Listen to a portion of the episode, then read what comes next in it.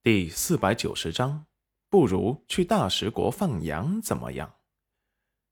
面上有些挂不住，强撑笑意的说道：“要是你们不去，我就自己去。”说完，头也不回的走了出去。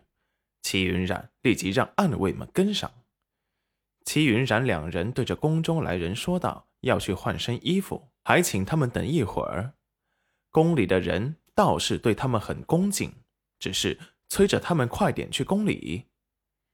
齐云染换好衣服出来，裴元君已经等候多时了。毕竟男的换个衣服，梳个简单的男子发髻就行了。女子头发长，要梳繁琐的女子发髻。裴元君见他出来，立即把他拉过来坐下，开始给他挽发。只听他神情严肃的说道。去到宫中，皇后要是为难你，你就把什么都推在我身上就行了。说话间，手中的动作也没有停下，说道：“还有，要是皇后要做什么事，你当着她的面答应就行了，这样你至少还有价值，她不会在宫中动你。至于回来我们照不照做，那就是我们的事了。一定要牢记我说的这些，不要让我担心。”不过你别怕，这种日子忍受不了多久，很快这一切就会结束。我会推太子景轩上位，然后带着宝儿，我们离开这里。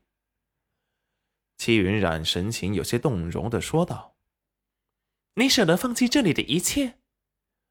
裴元君把最后一缕头发给他盘在了发顶。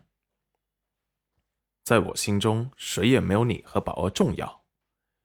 齐云染不禁红了脸，裴元君见此，眼底闪过柔和，他笑了，说明他同意跟他离开这里。可是我答应了景轩，要养大他成人。裴元君低眸看着他说道：“到时他已经是皇上，根本用不着我们，我们在这里只会是他当皇帝之路的绊脚石，会挑衅他的皇权。”等我走后，他就能彻底掌控楼曲国。我给他提拔的官员全是辅佐他的忠心之人，加上他这么多年经验裁决的表现，朝堂有我提拔的官员平衡着，谁也奈何不了他。他可以慢慢成长，等他培养起了自，等他培养起了他自己的势力时，这些人不足为惧。我知道娘子想要对景轩负责，可是。我们养的是个帝王，是帝王就会有顾忌、有猜疑。如果有我在，他根本就不能掌控朝堂，朝堂的人也只会看我的脸色行事，对他不利，对我们也无益。最后，说不定还会反目成仇。齐云染没想到裴元君想的这么长远。也是等着景轩登上皇位，就是他们离开的最佳时机。那你准备带我和宝儿去哪儿？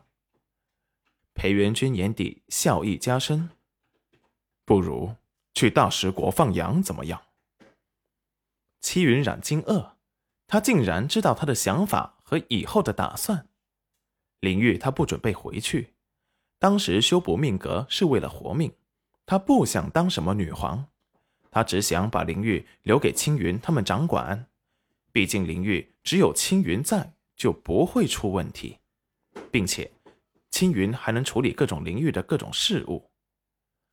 快点走吧，宫里的人要来催了。说完，快步向外走去。裴元君也跟了上去，脸上的神色恢复淡漠，看着等着着急的公公，眼底飞快的划过一丝冰冷。根据暗卫收到的消息，宫中皇上宠幸的美人今天要临盆了。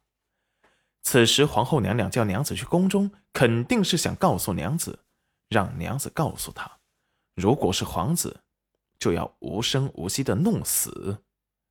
皇上则是会防着他暗中动手脚，所以才想把他放在眼皮子底下当人质，警告他手下的人不准轻举妄动。